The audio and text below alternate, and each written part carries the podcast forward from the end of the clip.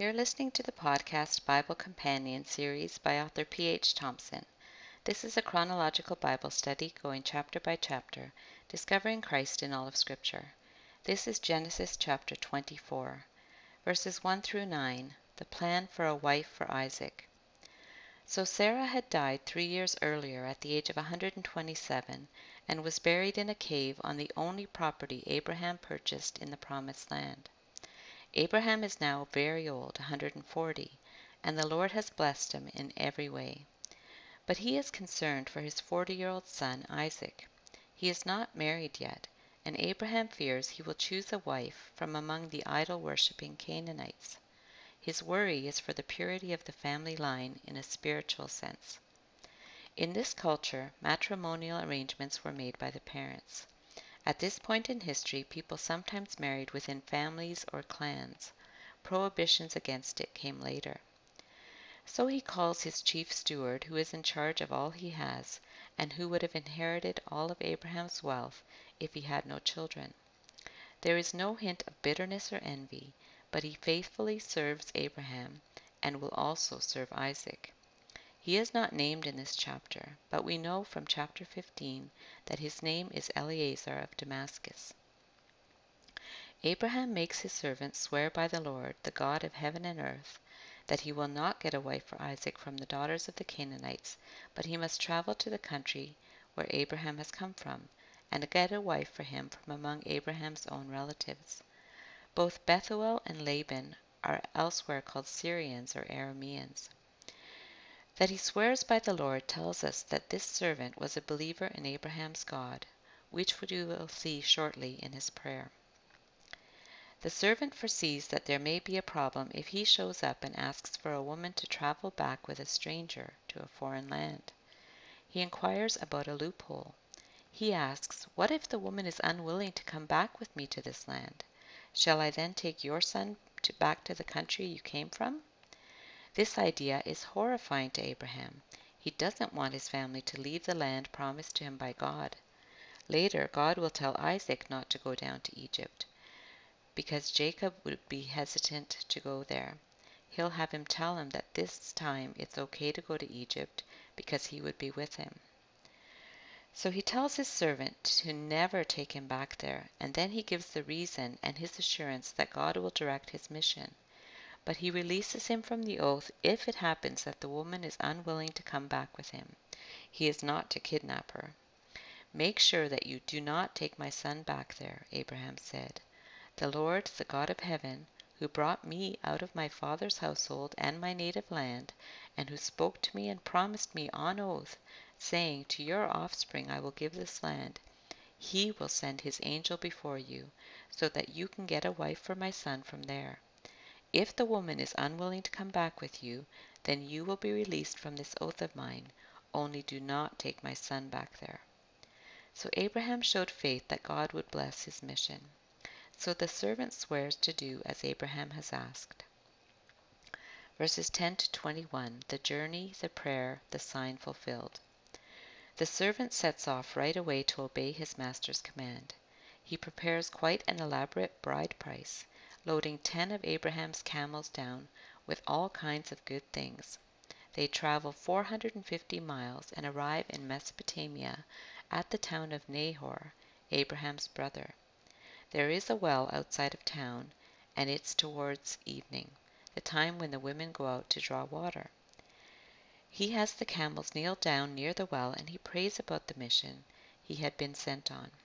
It is a specific prayer for a sign that will leave no doubt as to the identity of the woman and her character. He needs her to be a relative of Abraham's and to be both kind and industrious. Then he prayed, Lord God of my master Abraham, make me successful today and show kindness to my master Abraham. See, I am standing beside this spring, and the daughters of the townspeople are coming out to draw water. May it be that when I say to a young woman, Please let down your jar that I may have a drink. And she says, Drink, and I'll water your camels too. Let her be the one you have chosen for your servant Isaac. By this I will know that you have shown kindness to my master. Eleazar's unselfish servitude of Abraham, his oath in God's name, his prayer to Abraham's God, his trust in God to direct affairs, his patience after prayer, and his acknowledgment of divine guidance all show his personal faith, influenced by the example and teaching of Abraham. Sometimes to ask for a sign indicates a weak faith, as we'll see with Gideon and his fleece. But in this case it is a good prayer, because the servant is seeking God's guidance in a good cause. I know a man, Pastor Jacques Nadeau, who was a police officer who felt God was calling him into pastoral ministry, but he felt like it was like jumping off a cliff to make such a big career change.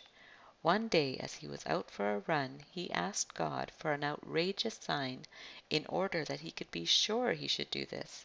He said, Lord, it's a beautiful sunny day, but if I turn the corner and there is a man wearing a bright yellow raincoat, I'll know that you want me to go into ministry. He turned the corner, and that's exactly what he saw.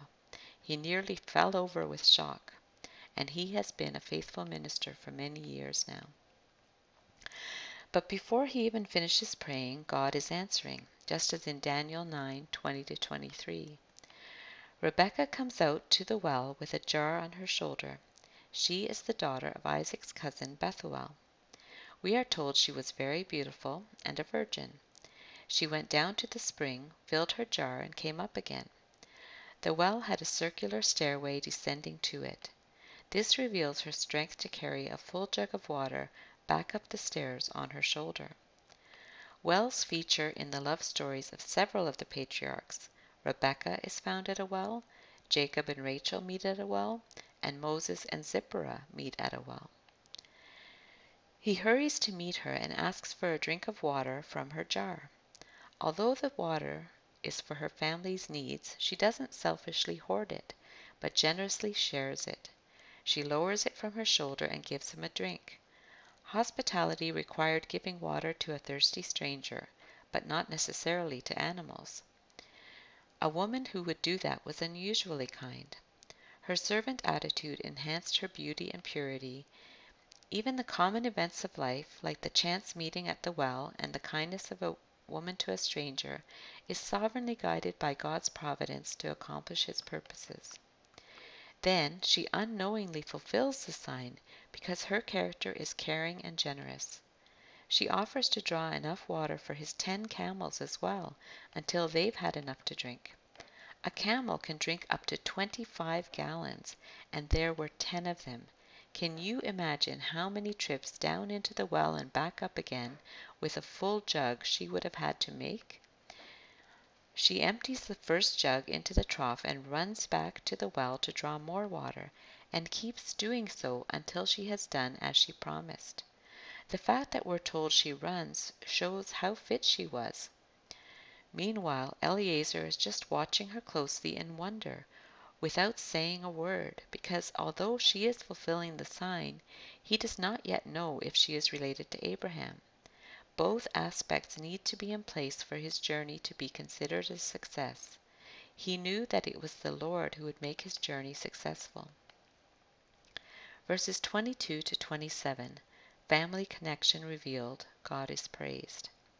After Rebekah has finished carrying up all that water, the servant produces a gold nose ring and two gold bracelets as a token of thanks.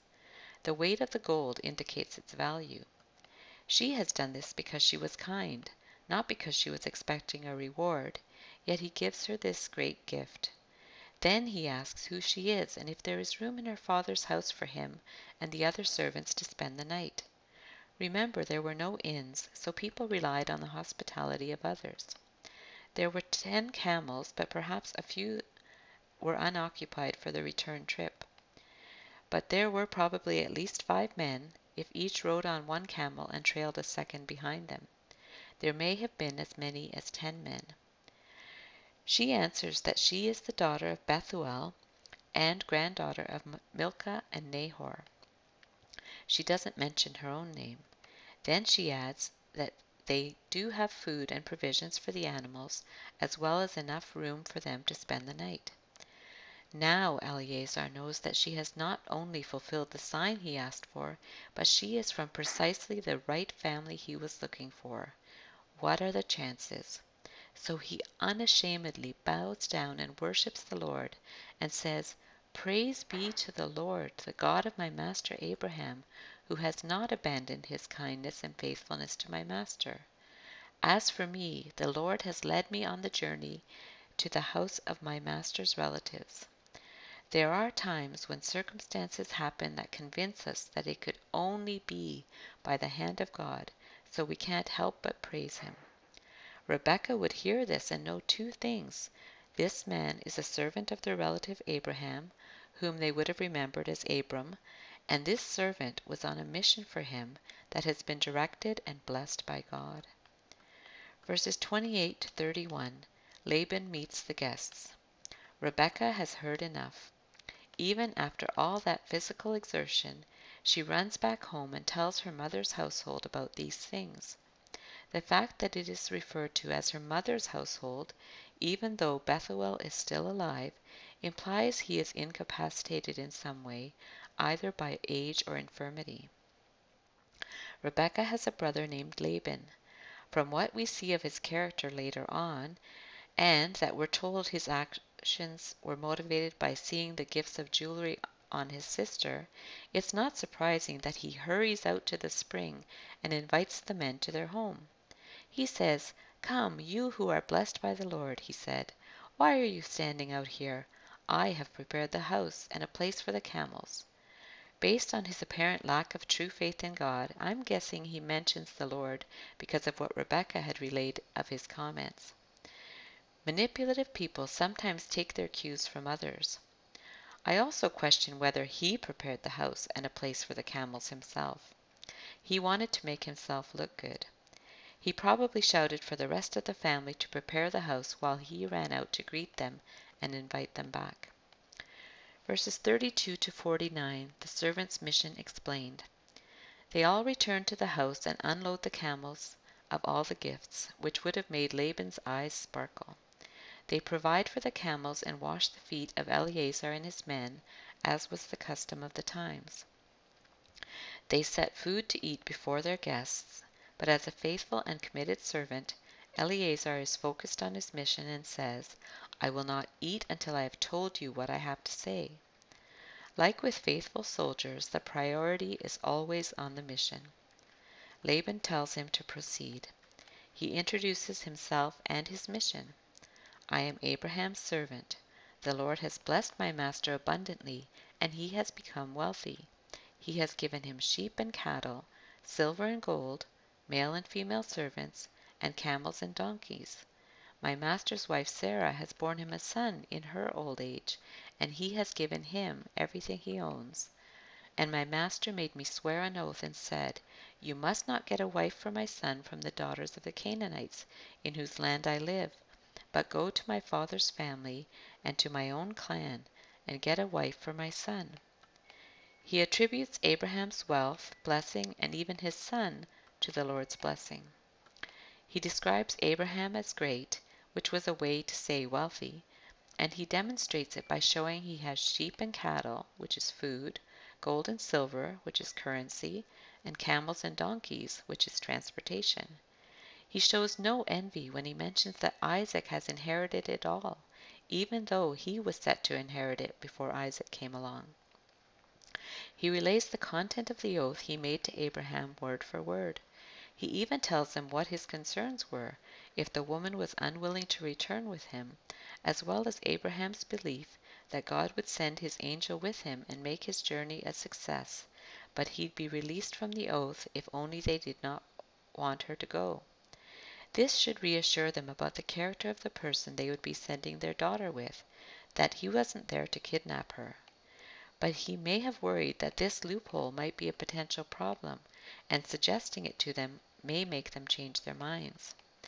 Then he tells them about his prayer and the specific sign he asked to be fulfilled, so he'd know that she was the one for his master's son.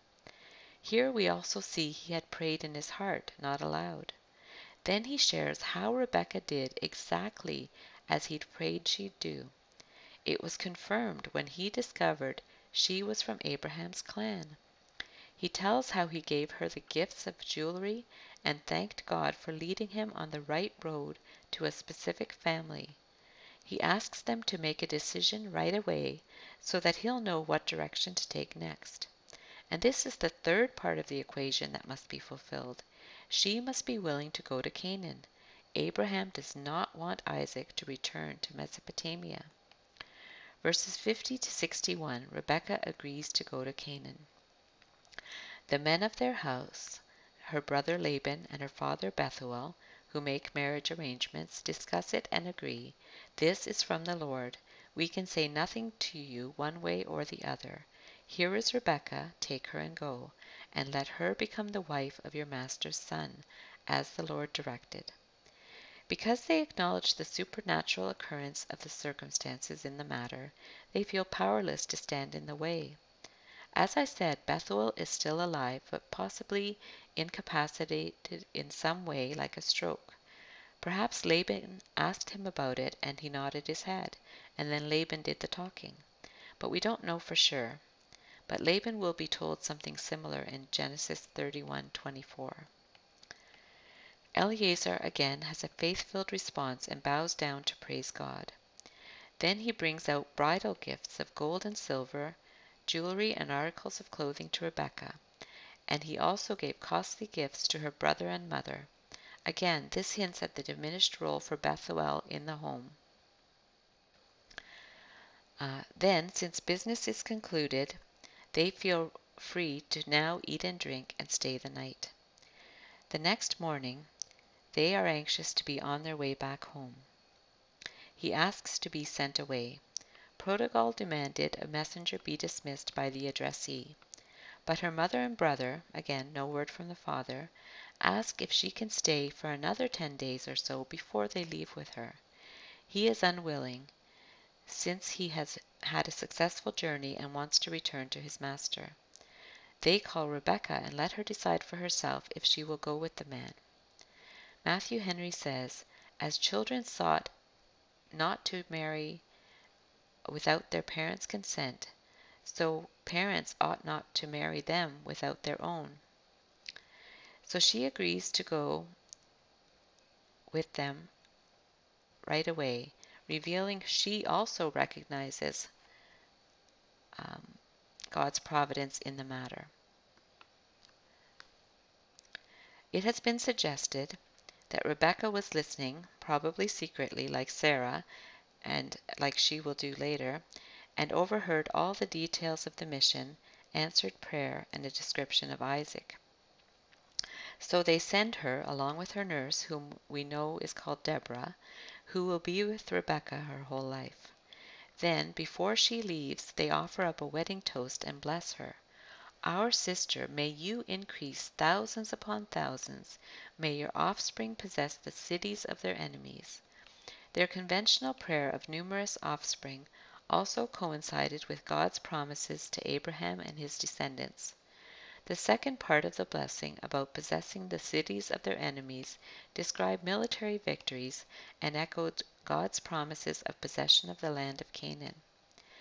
Then Rebekah and her attendants got ready and mounted the camels provided and returned with the men. Since attendance is plural, we can assume they were well off, as she had at least two servants to accompany her, and a large enough house to host a large group of men in addition to their own family. Verses 62 to 67 Isaac and Rebekah meet and marry. Isaac was living in Beer Lahai Roi in the south, in the Negev desert, where he would remain after the death of his father. Um, chapter 25. This was the same place where God appeared to Hagar the first time. How God drew him there to meditate in the field at the exact time to meet the caravan of camels was providential. Perhaps he was thinking about how his life had changed in the three years since his mother died. Perhaps he was praying that Eliezer's journey would be successful. They both look up at the same time. She dismounts and asks the servant who the man in the field is who is coming to meet them. The servant replies, He is my master. She took a veil and covered herself until they were married, as was the custom. Eleazar tells Isaac all about his successful mission, no doubt excitedly, and not leaving out any details, since we know how thorough he was in his earlier descriptions. Isaac recognizes the hand of God in it. He marries Rebekah in his mother's tent. A similar idea is found in Song of Solomon 3:4. He accepted her as his wife before he even saw her beauty. Then we are told she became his wife and he loved her. And this is the second mention of romantic love in Scripture. Finally, having a companion three years after his mother's death, it says that Isaac was comforted. He and Sarah had great mutual affection. Now Isaac could focus his love toward his wife. Scarlet threads. So, what scarlet threads or hints of Jesus Christ or an application to the gospel do we find in this chapter? Abraham was concerned that Isaac not marry an unbeliever.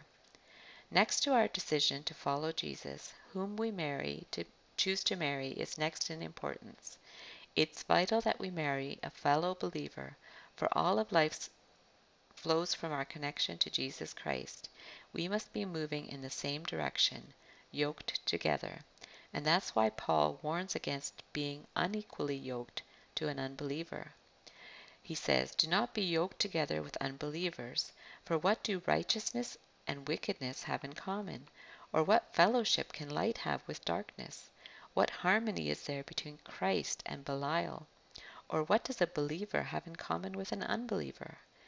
He uses words like fellowship, harmony, and have in common.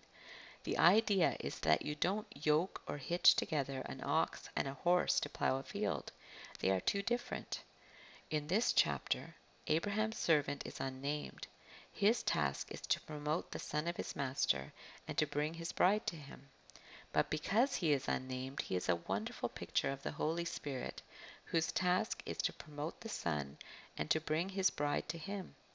The servant is also a believer, since he swears by God prays before and after his mission, and acknowledges and praises God for making his mission prosperous. Likewise, the Father, Son, and Holy Spirit are all in agreement with the plan of salvation.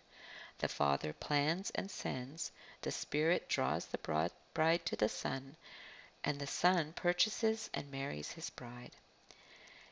Abraham, Isaac, and the servant were certain the mission would be a success all that the Father has given the Son will come to him. There were three qualifications for this woman to be Isaac's bride. She had to be related to Abraham's family, she had to be kind and industrious, she must be willing to return to Canaan with him. These, there are three qualifications for us to be part of the bride of Christ. We need to be one of his chosen, elect sheep. We need to demonstrate faith and we must follow him. Rebekah was rewarded for doing good works. She wasn't expecting a reward. It was natural for her to show kindness to a stranger. Likewise, we do good works that God planned beforehand for us to do, and we will be rewarded for them. When the servant sees his mission has been a success, and God has led him to the exact person he was to find, he joyfully praises and thanks God. Likewise, when a believer exhibits faith, there is joy in heaven. We should also be thankful when we see an answer to prayer. The other servants who accompanied Eleazar would have witnessed this extraordinary answer to a specific prayer, and it would have encouraged faith in them, just as Rebekah's family had been encouraged. Likewise, when others see God's God work in someone else's life, it encourages their faith. In marriage we are to leave our parents and join with our spouse to become a new family. Rebekah demonstrated this by agreeing to go right away, revealing she also recognized God's providence in the matter. Similarly, we are to each decide to follow Christ, but we have no hesitation to go because he is worthy. The wedding toast they gave to Rebekah echoed the Abrahamic blessing. The details were all coming together to further God's plan for this family. Rebekah, who met all the qualifications, was found at a well, and it changed her life. Jesus met a Samaritan woman at Jacob's well, and her life was changed. But this woman was not worthy, either in her own eyes or in the eyes of others, because of her nationality and her history. Jesus asked her for a drink, as Abraham's servant asked Rebekah for a drink. But he gave her living water. Rebekah was able to decide for herself whether she wanted to go to Canaan to marry Isaac right then. We must decide for ourselves to follow Jesus, for today is the day of salvation, when the servant bids us come. The servant would not be deterred from his mission. Jesus steadfastly went toward Jerusalem, even knowing that the cross was awaiting him there. Although each person was acting as a free moral agent in all that they said and did, ultimately God's hand of providence was orchestrating all events, even in the seemingly random chance meeting by the well and the fulfillment of the sign. God is sovereign over all of, over all for our good and his glory. These are divine appointments. Jesus also went through Samaria on purpose to meet this one woman, who in turn shared with all the townspeople who then believed for themselves. God's guidance is evident in this narrative. Yet Abraham did not just wait for a woman to show up to marry his son. He planned an elaborate and expensive expedition with his most trusted servant. Nothing less would do. Jesus left heaven's glory and condescended to come to earth and die for his bride. Nothing less could purchase his bride but his own precious blood. In all our plans, big or small, we must trust in God's promises, pray for God's will to be done, and be thankful when He answers. You've been listening to the podcast Bible Companion series by author P.H. Thompson. If you enjoyed this podcast, please subscribe and comment. Continue listening for Genesis chapter 25. May God bless the study of His Word.